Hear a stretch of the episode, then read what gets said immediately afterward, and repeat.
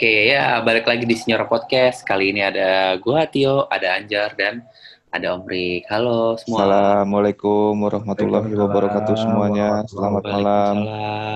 Selamat malam, salam olahraga, salam sejahtera. Di umuran berapa tuh denger salam olahraga tuh? Ah.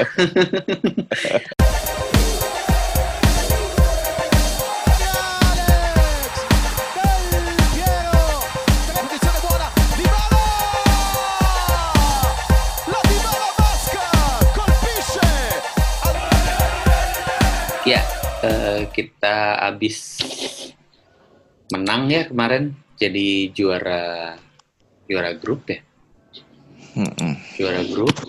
Mana tuh yang katanya UCL. mana yang katanya jadi badut Eropa tuh? Oh, yang yang yang malah nggak lolos grup itu ya?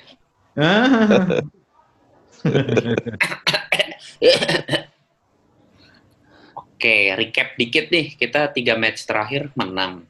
Hmm. Cuman ya lawannya ya gitu juga sih. Iya. Terus pas lawan Malmo, nyesel banget tuh gue sumpah nonton. Nyesel senyesel nyeselnya. Busuk banget mainnya. Wajar lah, Iya, bukan, iya. Tim, bukan tim utama juga kan? Iya, iya sih. Iya. Cuman hmm, yang mau gue notes di sini ya, mungkin gue bias ya karena gue kan main FM dan di FM tuh Ken tuh jadi mesin gol gitu kan, kayak Wah. Eh terus tuh yang gue yang kayak seneng gitu loh, kayak wah dia ngegolin lagi di FM bagus padahal apa udah di FM bagus dia ngegolin Moncernya umur berapa tuh di FM, Ken? di FM Ken itu moncernya umur pokoknya em, musim keduanya deh musim kedua Oh, musim iya, kedua gua bagus. di situ Iya, Musim- iya, kan iya, gua udah iya. musim kelima Mm-mm, mm-mm, mm. udah musim kelima Mulai gitu. musim dua ya? musim mulai musim dua kalau musim satu tuh banyakan asis karena lebih sering gue pasang di sayap kiri kan masih ada Morata Oh, terus Iya, iya.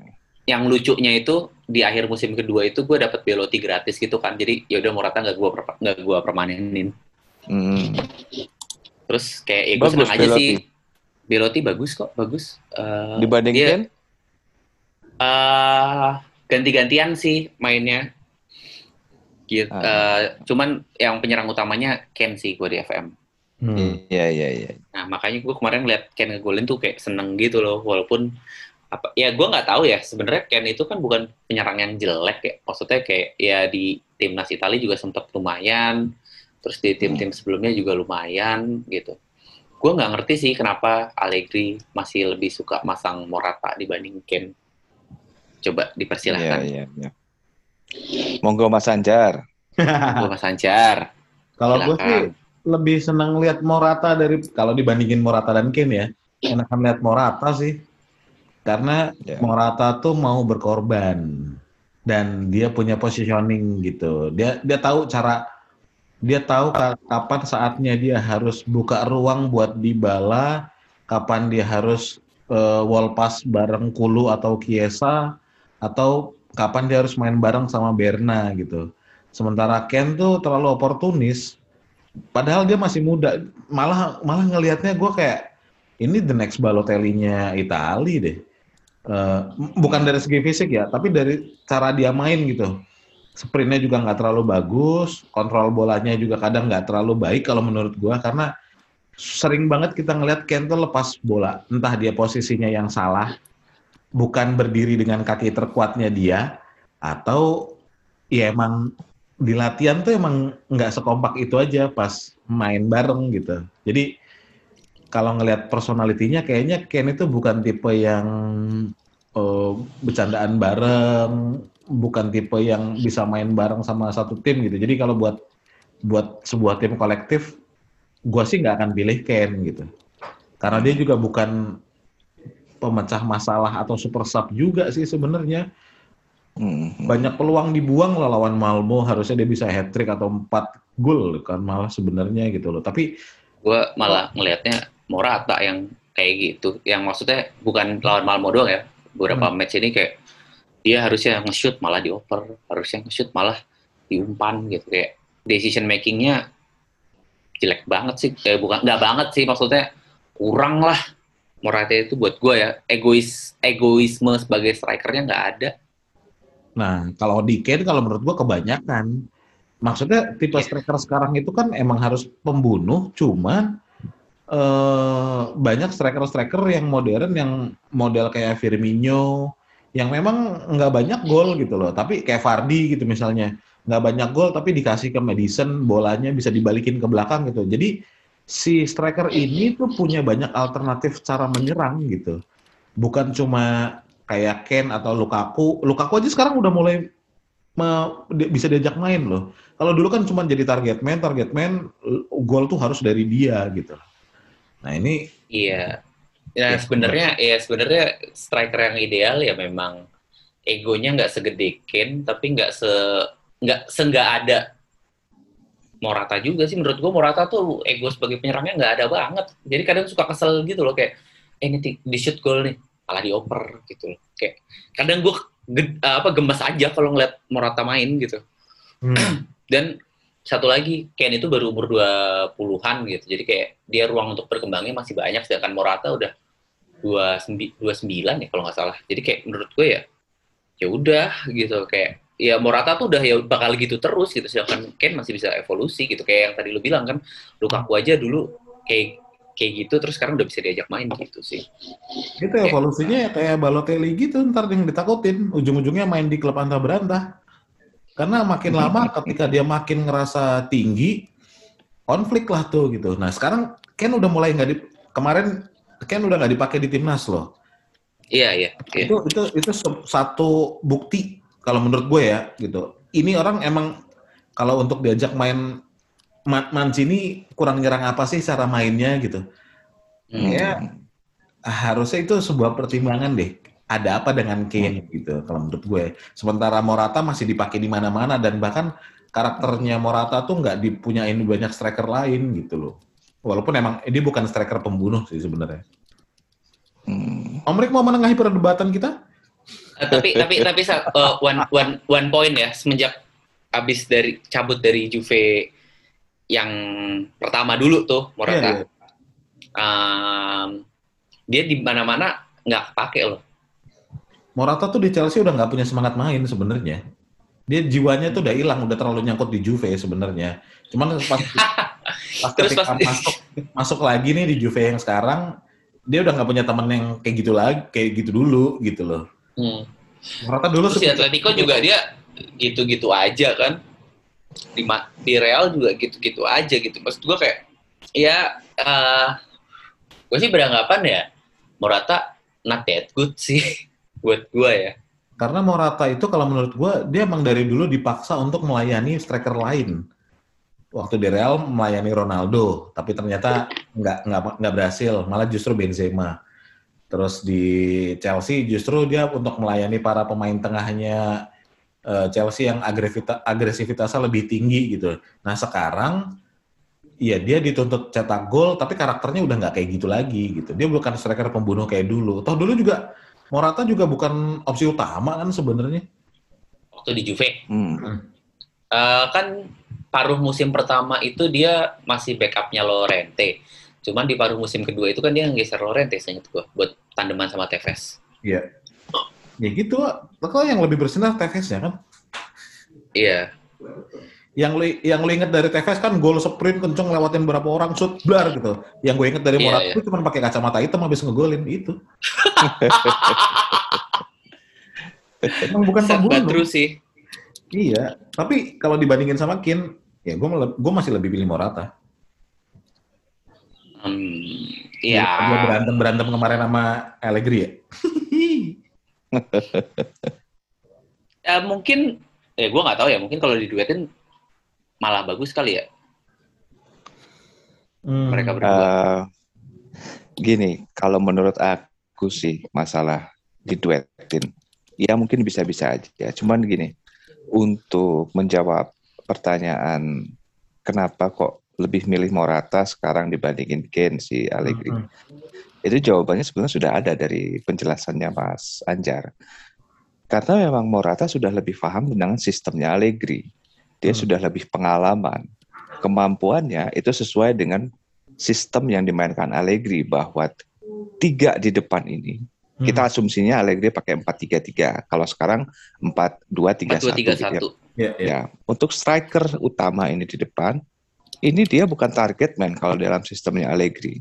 David Trezeguet pasti dibuang kalau masuk ke timnya Allegri Iya, atau iya. dipindahin ke sayap mungkin kalau dalam sistemnya Allegri. Allegri butuhnya seorang striker eh, di sistemnya dia ini yang bisa buka ruang, yang bisa mundur ke belakang ngejar bola, yang bisa membuka ruang gitu ya, yang bisa mengacak-acak per- pertahanan lawan. Sebetulnya striker paling cocok sama Allegri sebenarnya sebenarnya ya ini Ronaldo. Dia bukan saja bisa membuka ruang, bisa bukan saja bisa menarik lawan karena starstrucknya itu, tapi dia sangat lihai membaca eh, ruang. Dia kayak Inzaghi, sangat Hmm. jago membaca ruang gitu loh. Jadi memang paling cocok sebetulnya Ronaldo. Cuman Ronaldo menolak ditaruh menjadi striker. Dia pengen bermain agak ke kiri gitu loh. Jadi dan memang Ronaldo juga nggak suka sama sistemnya Allegri, jadi dia pindah. Tapi kalau misalnya bicara objektif sebenarnya Ronaldo. Nah, Hmm. kenapa sekarang Ken seperti bukan dianaktirikan ya, tapi dipinggirkan dulu lah ke bench. Karena dia belum masuk ke dalam sistem, dia belum paham dengan sistemnya, dia belum terbiasa dengan sistemnya, dia belum terlalu dekat atau satu chemistry dengan teman-temannya gitu loh. Nggak bisa tektok, dia eh, canggung. Eh, ca- ambil contoh kayak The Winter, itu dia pos- bagus banget sebetulnya kemarin mainnya gitu ya, tenang segala macam. Tapi dalam beberapa kesempatan tektok kan canggung dia Hmm. harusnya diambil, taunya nggak diambil bolanya. Yang ingat gak yang sama Rabio? Rabio mau ngasih ke dia, dianya nggak. Pokoknya intinya belum nyambung. Nah ini yang membuat Kane belum bisa menjadi masuk dalam tim utama. Dia sedang digodok dulu oleh Allegri. Ke depannya kemungkinan besar Kane yang akan jadi striker utama memang. Ya. Kita akan melepas Morata. Karena yang diinginkan atau yang dibutuhkan Allegri dalam sistemnya adalah Kane yang punya lari cepat, bisa menarik lawan, bisa menusuk dengan segera gitu ya. Punya fisik Eksplosif. Ya, fisiknya bagus, bisa adu uh, adu bola, adu badan gitu ya. Dan dia tuh bisa dibilang versi uh, lebih baiknya Morata. Kan sama sebenarnya tipe permainannya dengan Morata kan. Nah, perbedaannya di sifat, di mentalitas. Kalau Morata ini memang orangnya sangat perasa kelihatannya gitu loh. Sangat Bucin. perasa dan memang anak-anak ini banget kok, anak baik banget. Makanya dia dipakai di mana-mana. Sementara Bucin, bucin. Kane ini anak Badung. Itu di timnas Italia kan dia bukan cuma sekarang dia ditendang. Dulu dia itu ditendang juga dari U21 karena apa? Dia bilang "Oh, saya nggak mau main di U- U21, saya kelasnya udah di tim utama katanya. Ditendang akhirnya. Dia Waktu pas mabok-mabok, ada eh bukan mabok-mabokan, dia keluar malam juga sama Zaniolo kan waktu itu. Hmm, nggak tahu ah, gimana. Iya, mereka tuh teman dekat banget sih. gue pernah baca gitu, Hmm. mereka teman dekat banget. Terus kayak mereka berdua ketahuan clubbing bareng gitu Hmm. pas lagi eh ini hanya tim U21, makanya ditendang. Sebenarnya alasan sebenarnya itu sih yang gue tahu. Mungkin, tapi eh, itu kalau main clubbing bareng Montero juga tiap malam juga keluar malam eh, masalahnya. Cuman eh, waktu itu kenapa dia tidak diterima? Karena dia menolak main di U21. Alasannya karena saya kelasnya sudah di tim utama kata dia Hmm. begitu.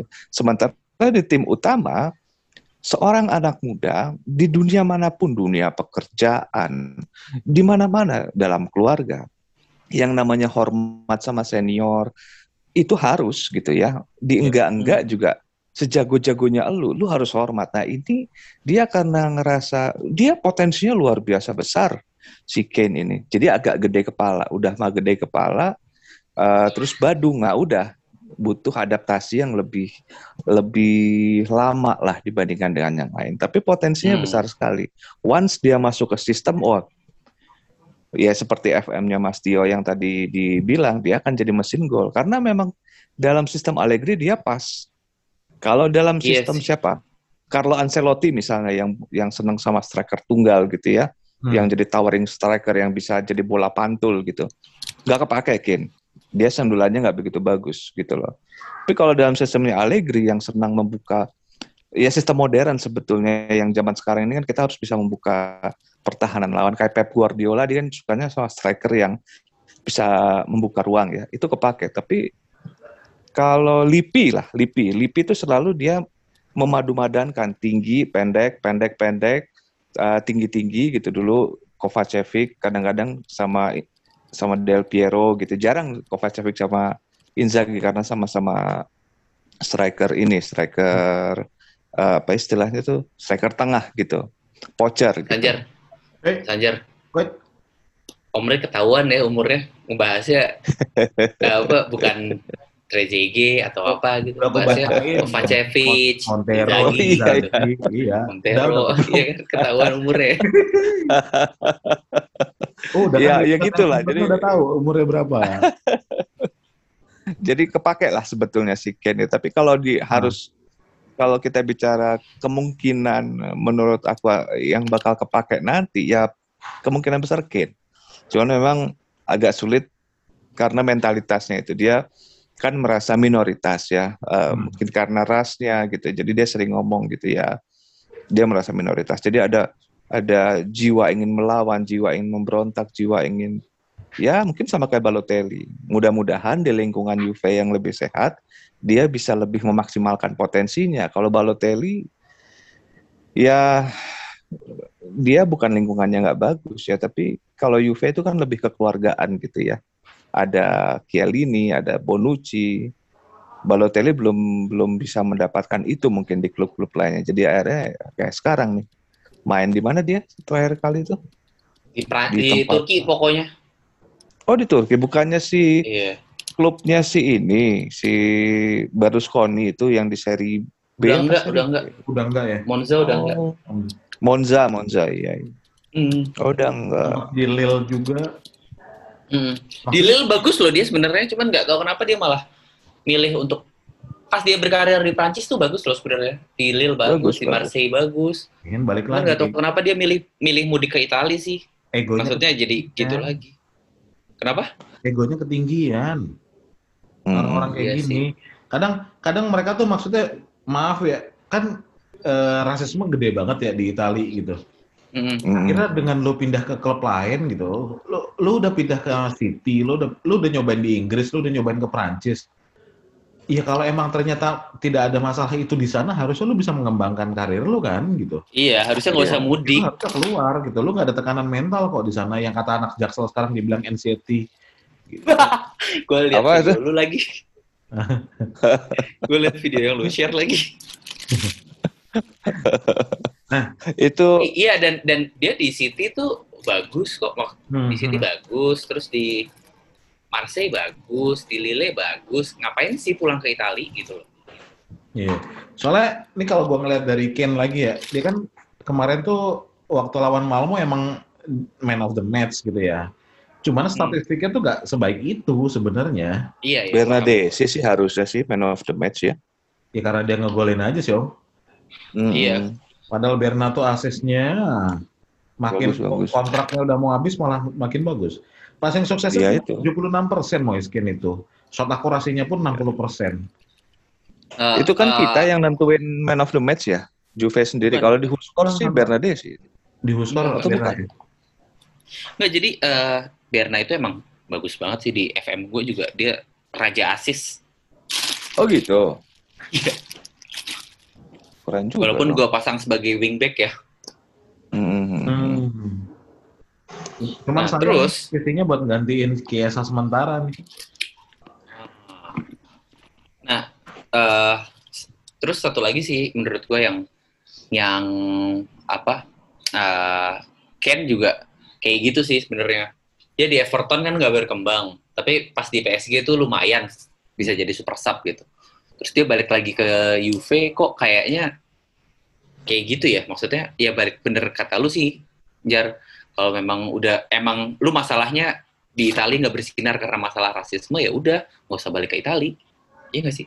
Iya, harusnya punya pilihan gitu gitu. Maksudnya lu apa ya? Ketika lu nggak bisa mengembangkan karir di satu bidang, akhirnya kan ak- demi tuntutan hidup kan akhirnya lu kadang loncat ke bidang lain gitu. Yang emang Ah, lu nggak nggak kuasain banget gitu. Atau misalnya lu emang hobi banget bola, tapi kalau lu nggak bisa jadi pemain bola dan itu nggak bisa menaf- menafkahi hidup lu, ya lu pasti akan cari usaha lain gitu. Ujung-ujungnya kan orang tuh pasti akan gitu gitu loh maksudnya. Nah, ini, Hmm. ini lu udah pemain bola, lu udah dinilai seorang rising star, eh, udah dikasih kesempatan di sana sini, bahkan harga lu naik terus gitu. Cuman sampai detik ini maaf ya, dia, dia belum membuktikan apa-apa. Membuktikan itu bukan berarti dengan banyak gol atau eh, jadi man of the match itu buat gua nggak nggak ngebuktiin gitu. Tapi kalau dia bisa main reguler terus fungsinya tuh vital, nah itu yang buat gua akhirnya ngebuktiin. Kayak Cuadrado deh, tiba-tiba nggak ada dia berasa. Nah ini yang yang akhirnya dia dari yang dinilai abis, ternyata malah punya peran yang gede di musim lalu gitu loh. Kalau Ah. mungkin kayak nggak ada dia nggak apa-apa juga gitu loh, karena emang Juve seret gol gitu. Menang 1-0 juga nggak apa-apa. Yang nggak berasa, yang berasa banget kan ketika nggak ada Kiesa, ketika nggak ada em, siapa sekarang ya? Danilo gitu loh. Yang perannya walaupun nggak gede-gede banget, tapi dia tuh selalu punya tempat gitu. Dan dia punya dia tuh bisa jadi solusi atas masalahnya Juve. Kalau Ken kayaknya eh, dia tuh ngegolin, gue lupa deh statistiknya. Cuman dia tuh ngegolin kebanyakan kalau dia main dari menit awal. Hmm. Ya, emang sayangnya orang Italia dari zaman dulu sih. Dari, jadi gini, aku di FM tuh punya kecenderungan cukup unik. Dulu di CM ya, main CM dulu. Jadi punya kecenderungan unik. Eh, kalau main tim Italia, nggak pernah mau ada orang Spanyol dan Inggris. Kalau main tim Spanyol, nggak mau Inggris atau Italia. Ya. Kalau Inggris nggak mau ada Italia dan Spanyol karena dulu karena dulu itu trennya itu ketiga ini tiga liga besar kan, tiga liga Mhm. besar. Ini masing-masing pemain di negara-negara ini pemain asli ya, keluarga Mhm. keluarga negaraan asli itu itu kalau pindah selalu homesick, Oh, selalu nggak iya, maksimal iya, mainnya. Itu zaman dulu. Kayak si Juan Eduardo Snyder tuh kalau nggak salah, walaupun dia orang Argentina kalau nggak salah, tapi karena lama dimain di Spanyol, dia di Juve nggak begitu bagus karena ya homesick gitu. Terus Hmm. banyak pemain-pemain Italia yang Pemain-pemain Jerman juga ya, yang ke Italia kurang bagus ya. Eh, nggak tahu kalau Jerman. Tapi kalau orang Italia pindah ke lain tempat, ya yang terbaru aja Immobile. Ya. Dia nggak nggak nggak nggak nggak nggak bisa beradaptasi gitu. Dia kangen sama ya itu makanannya gitu. Karena balik Verratti lagi. bisa om. Ya Verratti inilah dia ya eh, anomali lah kalau Nggak, nggak. Lu Kalau dia mungkin belum karena pernah- dia belum pernah main di Serie A kali. belum pernah main di Serie A ya. Nah kalau Kane Verratti ya, gajinya gede, jadi kalau gojekin GoFood eh, apa spaghetti dari Itali ke sono aman bisa. eh, eh, Oh iya benar benar benar benar. kayak David Platt kan di Juve kan cuma satu musim ya kalau nggak salah. Iya, Atau iya, si Ian Rush misalnya. iya. Oh iya iya. Jadi nggak terlalu berkembang gitu. Itu selalu permasalahannya karena homesick. Sama gitu. kayak Ramsey ya sekarang ya. Nggak Ya, jelek kayak tapi nggak bagus juga. Nah kalau si Kane Soalnya juga makanan bagus. di Inggris itu om, makanan di Ah. Inggris itu kan nggak ada rasanya. Makanan di Itali flavorful. Dulu itu sih makanan Italia udah uh, terkenal katanya. Kalau kata si ini sih siapa saya nggak ngerti ini harus apa harusnya dilarang nih karena terlalu enak katanya gitu. Siapa yang ngomongnya? Jadi emang Italia mah enak banget memang. Nah ini yang yang yang merupakan salah satu alasan mungkin si Ken pengen balik lagi ke Italia. Lagi pula di PSG juga dia kan juga cuman cadangan. Mau jadi pemain utama ya masih ada trio itu susah. Ditambah Messi datang ya. Iya, satu-satunya tempat dia untuk bisa berkembang dengan tim yang bagus ya emang cuma Juve. Tapi ini menarik loh. Eh pernah baca salah satu akun ya. Kamu pengen siapa nih? Eh, akun PSG. Siapa nih yang pengen jadi lawan kamu di babak berikutnya? Untuk setiap orang yang jawab Juve, pasti selalu ada yang ngebantah, jangan Juve nanti si Ken bisa golin ke kita sampai dua. Jadi penghargaan publik PSG terhadap Ken ternyata cukup besar itu. Jadi yang yang mana saat ini belum kelihatan ya di mata kita tentang Ken. Jadi kalau kalau kalau aku pikir ya Iya, makanya gue sempet aja ke depannya Ini sih om lihat berapa kali dia main di PSG cukup Hmm. oke gitu loh kan musim lalu dia sempat jadi starter ketika si ini cedera siapa penyerang utamanya musim lalu aduh siapa jar penyerang utamanya musim lalu Icardi. Jar ya Icardi ketika Icardi Icardi. cedera ketika Icardi cedera si Ken bisa main oke gitu loh. Iya, iya. Jadi mungkin ya mungkin mungkin dan itu pun gue lihat Ken itu bagus setelah paruh musim sih musim lalu di PSG. Jadi mungkin Pelatihnya siapa sih zaman dulu? PSG waktu Pochettino. pas ngelatih. Pochettino. Pas ngelatih Ken, Pochettino. Iya Pochettino. Bukannya Tuchel ya? Tuchel. Apa Tuchel ya? Oh, Tuchel. Tuchel ya? Tuchel, Tuchel, Tuchel, ya, Tuchel. Sorry, sorry salah gue. Mhm. Tuchel ya, Tuchel memang selalu suka. Dia kan gegen pressing, jadi selalu suka orang yang eh, striker yang bisa bawa bola gitu loh. Jadi Ah. satu mundur, satu eh, satu maju, satu, eh, satu maju semuanya ikut maju. Jadi maju mundurnya tuh barengan gitu. Jadi dia selalu butuh striker yang bisa bawa bola. Sementara kalau Pochettino dia nggak butuh. Dia senangnya model kayak Harry Kane yang bisa jadi striker tunggal gitu loh. Jadi makanya eh, banyak yang bilang Pochettino mau cabut dari PSG karena memang sistemnya Pochettino tidak terlalu bisa diterima oleh Om, sorry, sorry. PSG. eh gua ini dikit ya. Eh gua apa namanya? Gua revisi dikit. Bukan Untuk Hell itu cuman sampai setengah musim musim lalu. langsung Oh, setengah musim. ke Chelsea ya.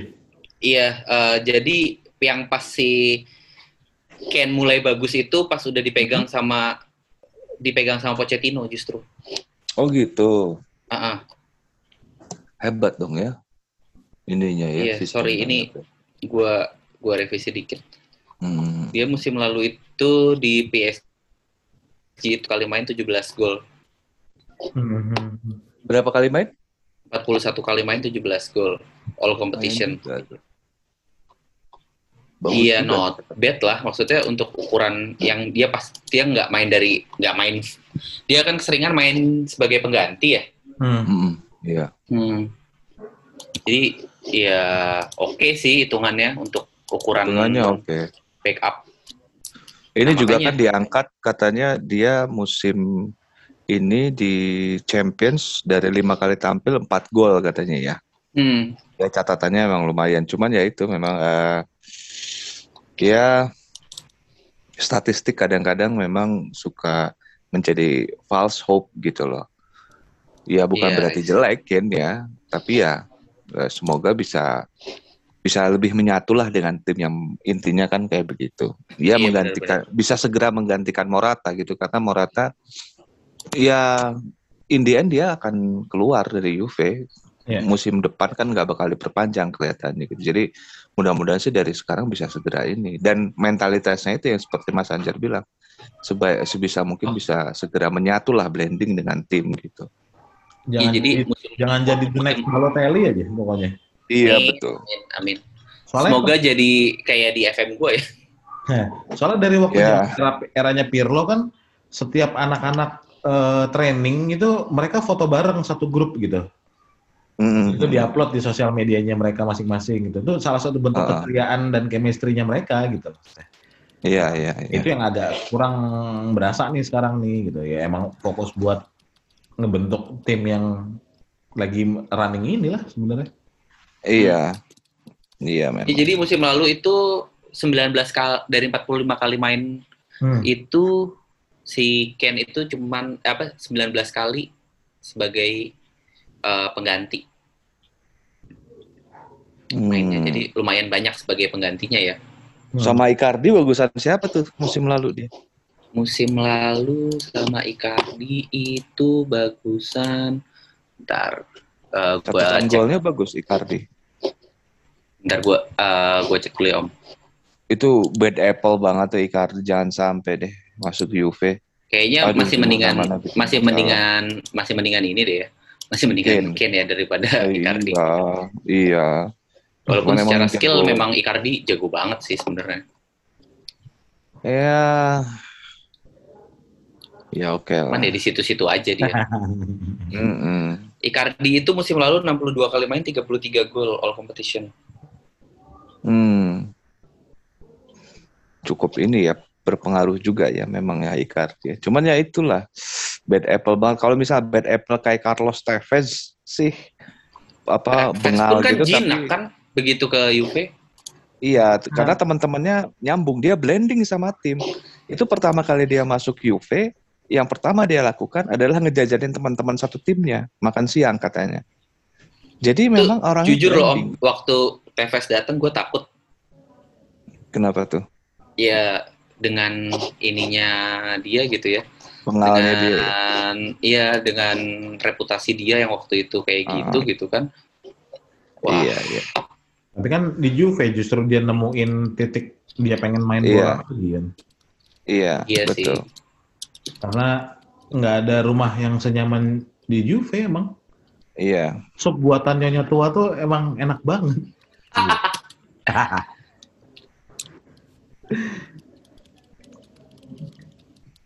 nah, Oke, eh, gimana, Jar? nextnya lawan Venezia nih.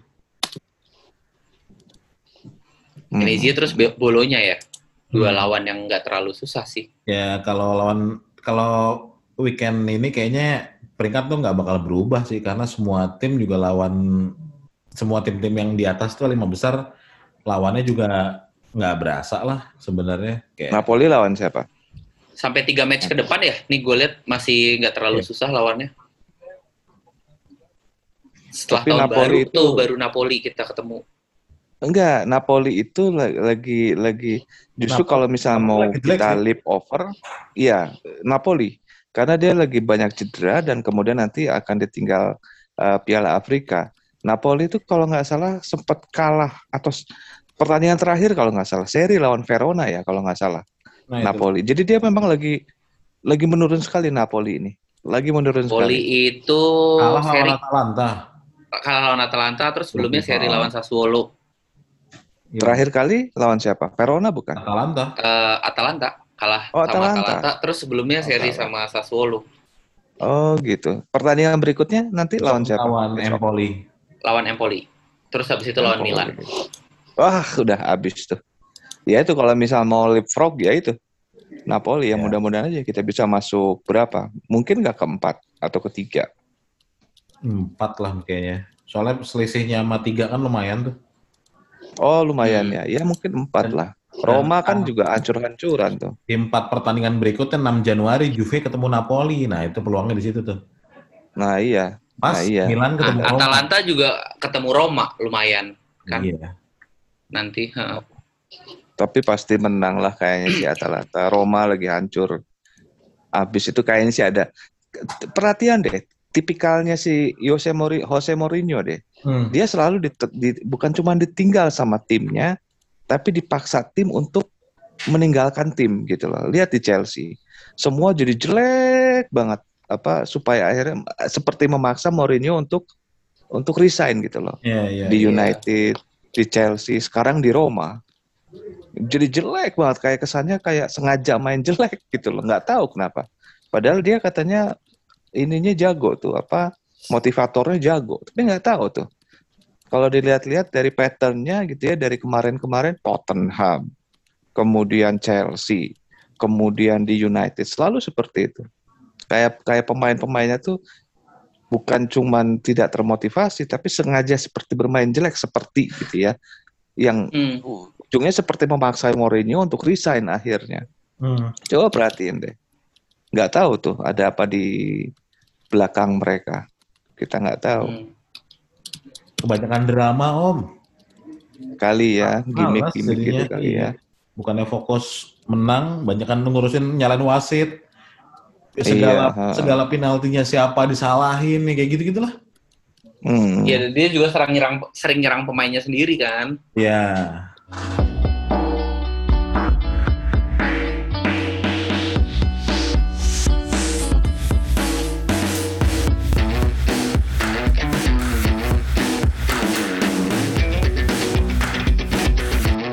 Kita beralih dikit nih ke Champions League. Drawingnya kan masih tanggal 13 nanti ya, tiga hari lagi Senin kayaknya ya. Iya. Senin kan Hmm. kalau nggak salah.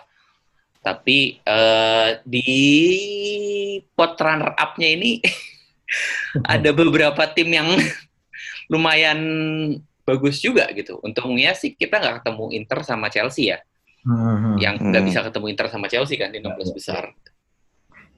Cuman ada dua tim yang ya ya ada dua tim yang gue sorotin banget dan ada tiga lainnya yang nggak bisa dianggap remeh sih gitu. Hmm. Yang gue sorotin itu PSG sama Atletico. Uh, Mm-mm.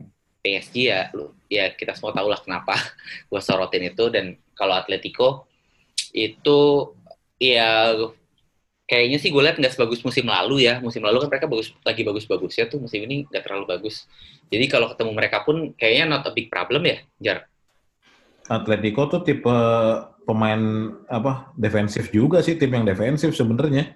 Mm. iya Ya, ya pokoknya lu kalau lihat Juve lawan Atletico ya tidur aja lah gitu. ya, ditonton ya skor aja. Kayak gitu sih sebenarnya.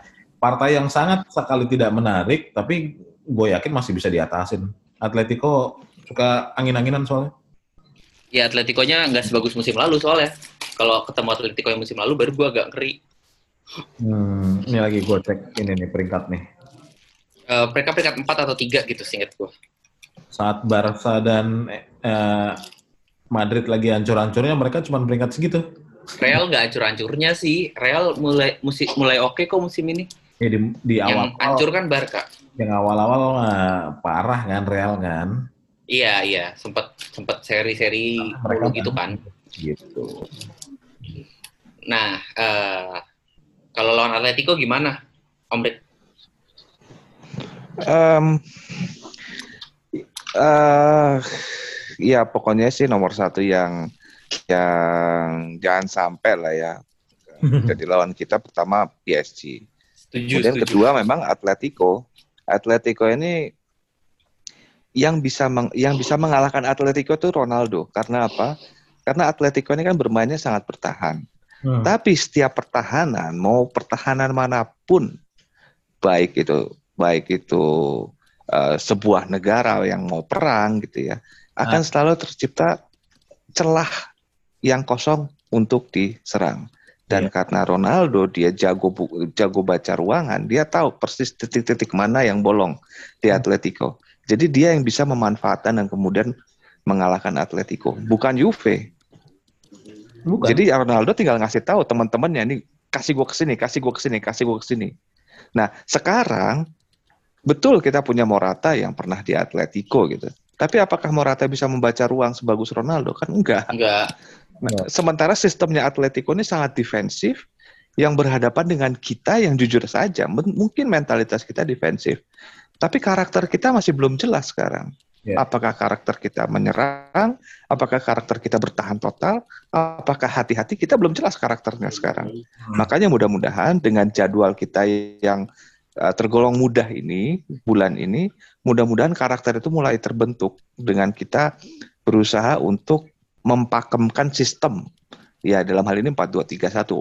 Makanya sayang juga sih kemarin waktu pas lawan Malmo kita pakai 3-5-2 jadi jadi bukan jadi jelek lagi ya, jadi berubah lagi gitu loh. Ya. Tapi coba Hmm. sebetulnya dalam sebulan ini kita pakemkan lah nih pakemnya 4-2-3-1 ini supaya terbentuk karakternya sehingga ketika melawan tim mana pun ya walaupun dia punya nama besar walaupun dia tim kecil karakter itu tetap ada gitu karakternya tetap jelas jadi kita melawan seseorang itu bukan mengikuti gaya mainnya dia bukannya meredam mereka tapi berusaha menjadi diri sendiri yang terbaik gitu loh Hmm. Iya, ya by kan di mana-mana kan Arthur bagus ya Om ya? Arthur bagus tapi dia nggak kepake di Allegri Iya, iya. Iya, sistemnya. Allegri nggak kepake. Iya, dia itu sangat baik dalam menjaga bola gitu. Cuman dalam sejarahnya Allegri tidak pernah punya seorang defensive midfielder yang kecil badannya. Tidak pernah Hmm. punya. Kalau misalnya sekarang Arthur bisa, ya alhamdulillah. Tapi seandainya pun bisa, dia salah satu orang yang akan di get rid oleh eh, manajemen Juventus untuk mengurangi sisi gaji gitu loh. Jadi Karena gajinya kasihan cukup besar ya Om. Arthur. Sangat besar. Jadi kasihan memang Arthur dia. Walaupun dia bermain sebaik mungkin, tetap aja masuk kelas untuk disingkirkan gitu. Karena memang gajinya terlalu besar. Termasuk Rabio, termasuk ya kalau Ramsey kan emang jelek ya, memang nggak berkembang gitu loh. Tapi banyak pemain bagus kita yang terpaksa dilepaskan untuk mengurangi beban gaji. Jadi kasihan Arthur ini. Walaupun bagus kok sebetulnya dia. Iya. Gitu. Om, di antara semua klub yang tersedia untuk lawan Juve, yang paling pengen ketemu siapa Om? Kalau Siapa aja lah asal jangan dua itu. Salzburg masih oke. Ya asal gini loh, intinya dalam sebulan ini kita maksimalkan, dimatengin, dipakemin tuh sistemnya kita. Kan dari dulu kan dari awal musim aku selalu eh, bilang ini sebetulnya Allegri bukan pelatih jelek, tapi sistemnya harus dipakemin dulu gitu. Dia jangan Hmm. dirubah-rubah terus menempatkan pemain di posisinya yang bukan posisinya jadi jadi ya jadi kacau balau gitu loh. Nah, sekarang nih kelihatannya dia sudah ada pakemnya, sudah ada pakemnya. Sedikit berubah ketika bertemu Chelsea, sedikit berubah ketika bertemu Atlanta, kemarin di Malmo. Nah, kalau menurut aku sih mendingan besok-besok nih ya ketemu tim-tim yang gurem nih ya dimaksimalin, dimaksimalkan, nih, di, dimatengin si sistemnya ini sehingga kemudian nanti ketemu di Champions kita nggak perlu ragu mau ketemu siapa saja. Walaupun aku lebih prefer any any any team uh, dan si PSG atau si Atletico. Dua tim itu jangan deh. Terlalu Maksudnya nanti aja lah ya, save for the last. Iya, ntar aja gitu. Pengennya sih final Juve United aw, aw, aw, aw. Wow, wow, wow, wow, wow, wow, wow. kan tuh. Juve Uma- United, klasik banget Iya. dong, klasik match. Harus punya Klasik match dan ya buat ngatur itu. kita lawan Ronaldo, kita lawan tim dengan nama yang paling besar lah di dunia saat ini kan United, Tapi bukan Om, Madrid. tapi Om, maaf maaf nih ya, maaf maaf nih. Ya, emangnya United bisa sampai final? Ah, Kalau Ralf Ragnick sih ya nggak tahu ya dia bagus sih ini apa dia pola pelatihannya cukup jelas gitu. Jadi ya nggak ada yang tahu. Ya, Mereka ICL punya kan- materi untuk itu Om.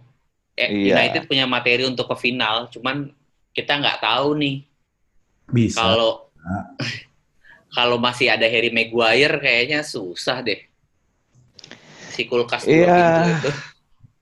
Tapi Maguire kan yang bawa Leicester juara ini. Premier. Tapi Juara kan dia Liga di Inggris. MU lawak banget Om.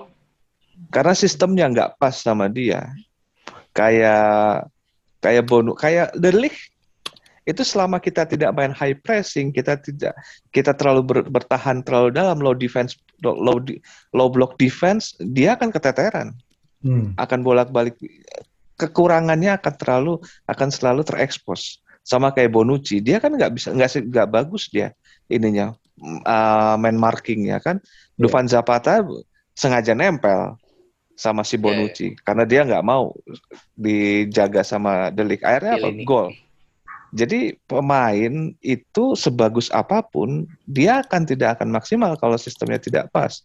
Ya sama dalam setiap uh, dunia perkuliahan juga begitu. Ada anak yang jenius tapi nggak kepake di kuliahan akan jeblok karena apa? Dia tidak tidak tidak tidak pas dengan sistem pendidikannya gitu loh. Banyak sekali kejadian-kejadian kayak begitu. Makanya yang paling penting dalam menyusun tim itu nomor satu yang harus diperhatikan kenal dulu sama timnya. Hmm.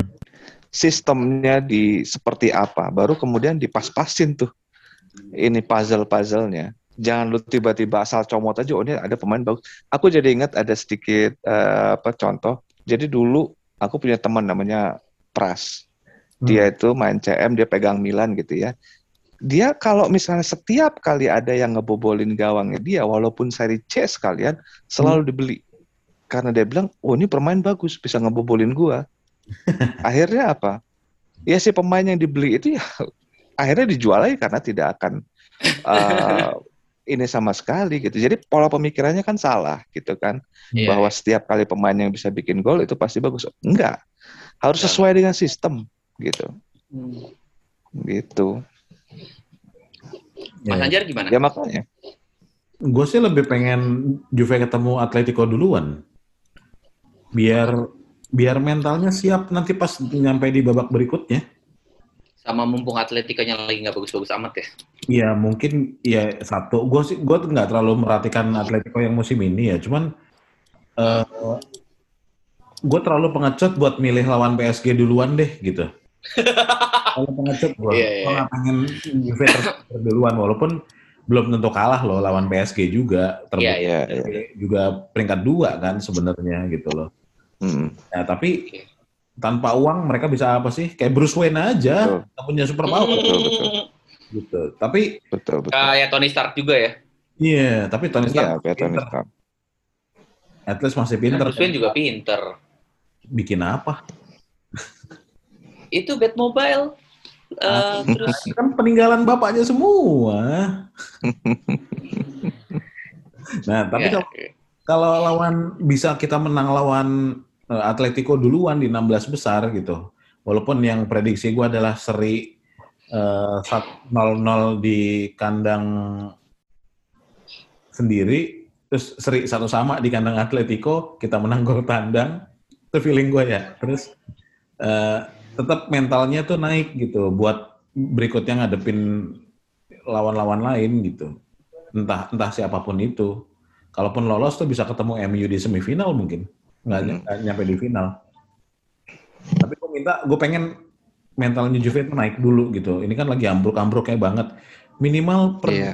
perjalanannya di eh, Champions bisa kelihatan lah musim ini. Nggak cuma nggak cuma buat pemanis sampai babak itu aja gitu. Kita lagi hoki sebetulnya ini di Champions nih musim ini ya. Iya. Jadi ya mudah-mudahan nggak habis tengah jalan. Itu Amin, dulu waktu pas final lawan Barca itu kita habis di final tuh hoki kita. Orang si Pogba di ini sama Dani Alves kan. Ya, Habis. habis hoki kita, hoki Lawannya kita habis. lawan Barca, lawan Madrid habis tuh. Padahal apa awal-awalnya bagus tuh kita waktu pas lawan siapa tuh di semifinal yang harusnya Chiellini kena kartu merah taunya lolos gitu. Jadi ada tuh periode lawan siapa musim keberapa tuh kita lawannya mudah-mudah semua tuh sebelum akhirnya final musim berapa gitu ya lupa Oh, yang 14-15 ya? kalau nggak salah ya itu kita Apa 15, hoki 16 terus ya? tuh undian-undian itu sampai akhirnya masuk final waktu pas semifinal juga kita lawannya mudah kalau nggak salah waktu itu siapa ya Oh, 15. Kayaknya ini deh, 16-17 deh. Bentar, bentar. iya Eh, coba aku cek dulu ya, Om. Eh 14-15 itu kita di 16 besar ketemu Dortmund, perempat final ketemu Monaco, semifinal ketemu Real Madrid. Bukan berarti ya? Berarti bukan. bukan Bukan, bukan bukan. Ber- eh, 16-17 itu di 16 besar ketemu Porto, perempat final ketemu Barcelona, semifinal ketemu Monaco. Nah itu kayaknya Barca aja lah yang kita apes tuh tapi bisa menang alhamdulillah banget ya yang menang Iya. gede ya kalau nggak salah kita ya di 3-0. bawah 3-0 Di- gitu ya iya. waduh Dybala 2, Ciel ini 1. itu pakai 4-2-3-1 tuh zaman-zaman itu tuh kalau nggak salah Emang 4-2-3-1 ya? Coba aku cek dulu ya. Om. Ah. zaman-zaman itu tuh Terus pas di kandang Barca 0-0. Hmm. Mm-mm. iya iya Iya 4-2-3-1 bener om. Kayak sama Iya. Pjanic tengahnya. Iya. Makanya itu dimaksimalin aja ngapain sih si Allegri? Aduh. Ya itu seperti obrolan kita kemarin. Hmm. Biasanya orang kalau udah boomers udah pakai kacamata kuda aja udah. Kalau dia udah ketakutan udah nggak peduli kanan kiri udah aja pokoknya bertahan aja nggak mau ya gitulah pokoknya penyakit Kalau Ngomongin Allegri males-males. Bosan ngomong. kalau gua gua gua gua pengennya ketemu Benfica dulu sih. Kenapa Benfica? 16 besar. Ya, karena nggak sesusah Atletico dan PSG, tapi nggak semudah yang lain gitu kan. Hmm. Ketemu Benfica di 16 besar, perempat final ketemu Atletico, semifinal ketemu PSG, final kalau ketemu MU ketemu MU dah. langsung Kayaknya Munchen deh harusnya di final tuh. aduh Ya, Munchen gila, Gue sistemnya siapa pun antara ya tapi kalau ketemu Munchen, gue terlalu pengecut sih untuk ketemu Munchen. Gue better ketemu Real, Real atau Real, Liverpool, United, gue masih berani deh. Nah, Tapi kalau ketemu Munchen ya gue jiper juga sih, to be honest. gue belum belum nemu. Iya dia sistemnya bagus banget sih soalnya. Iya. Munchen tuh ngeri, walaupun materi pemainnya ya nggak ada yang bagus-bagus amat gitu ya sebenarnya.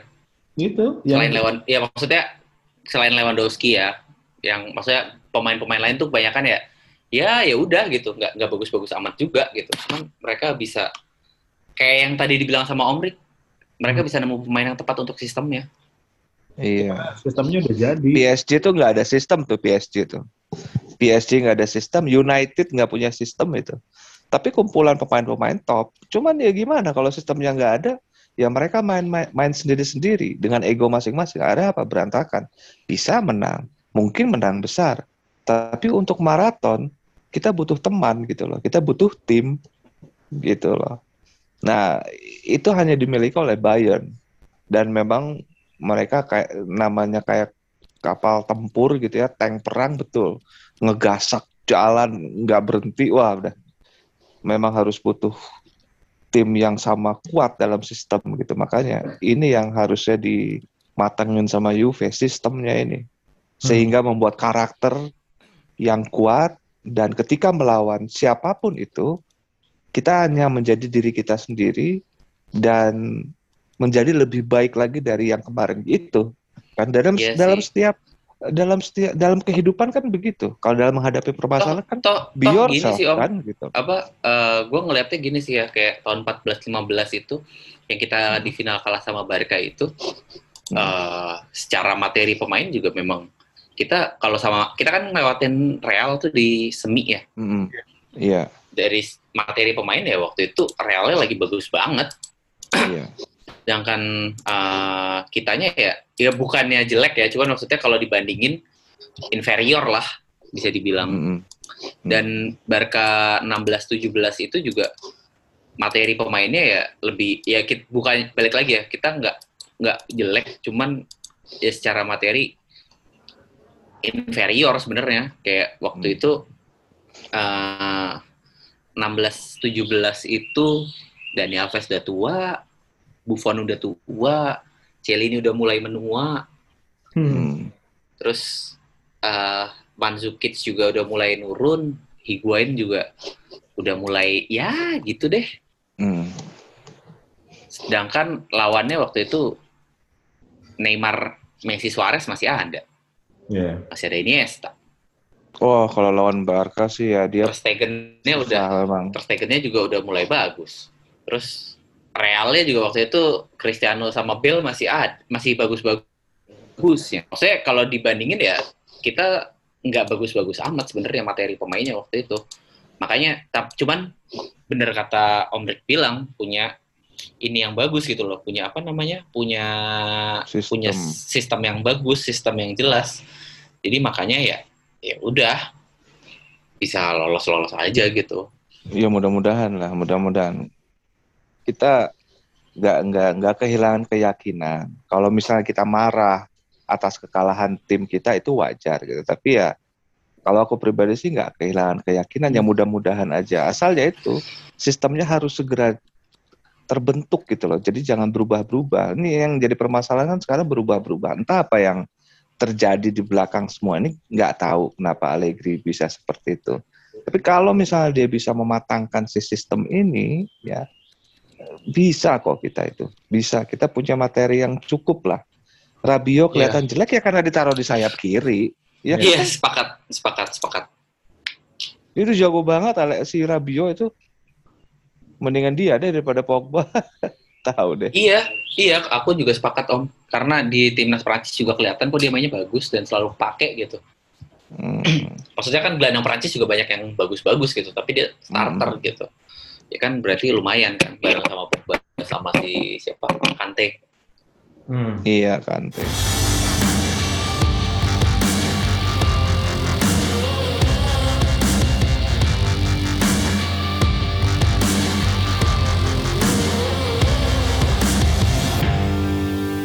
Sebelum kita tutup nih, Hmm. eh prediksi dikit kali ya lawan Venezia. Gimana Jar? Di Venezia kita akan menang dengan skor yang sedang identik sama kita 2-0. Hmm. Kayaknya intensitas golnya lagi mau ditambah sama Allegri, jadi kayak satu terlalu kecil ya 2-0 lah. Tambah dikit lah ya. Iya. Eh, Om Rick?